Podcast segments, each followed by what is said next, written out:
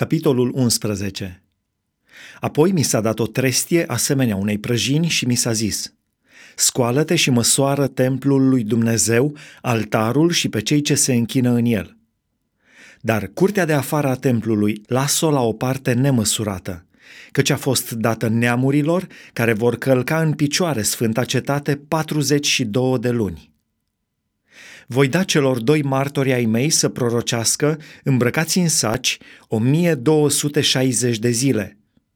Aceștia sunt cei doi măslini și cele două sfeșnice, care stau înaintea Domnului Pământului. Dacă umblă cineva să le facă rău, le iese din gură un foc care mistuie pe vrăjmașii lor. Și dacă vrea cineva să le facă rău, trebuie să piară în felul acesta. Ei au putere să închidă cerul ca să nu cadă ploaie în zilele prorociei lor și au putere să prefacă apele în sânge și să lovească pământul cu orice fel de urgie, ori de câte ori vor voi.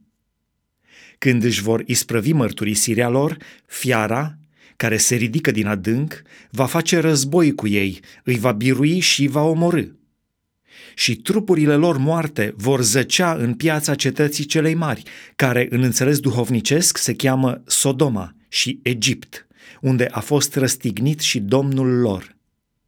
Și oameni din orice norod, din orice seminție, de orice limbă și de orice neam vor sta trei zile și jumătate și vor privi trupurile lor moarte și nu vor da voie ca trupurile lor moarte să fie puse în mormânt și locuitorii de pe pământ se vor bucura și se vor veseli de ei și își vor trimite daruri unii altora, pentru că acești doi proroci chinuiseră pe locuitorii pământului.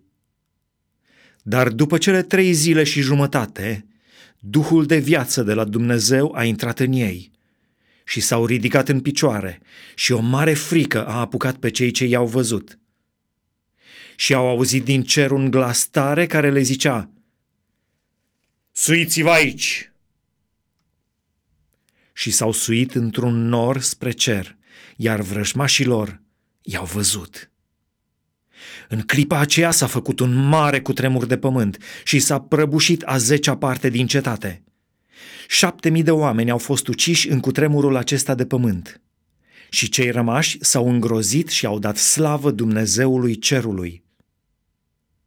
A doua nenorocire a trecut – Iată că a treia nenorocire vine curând.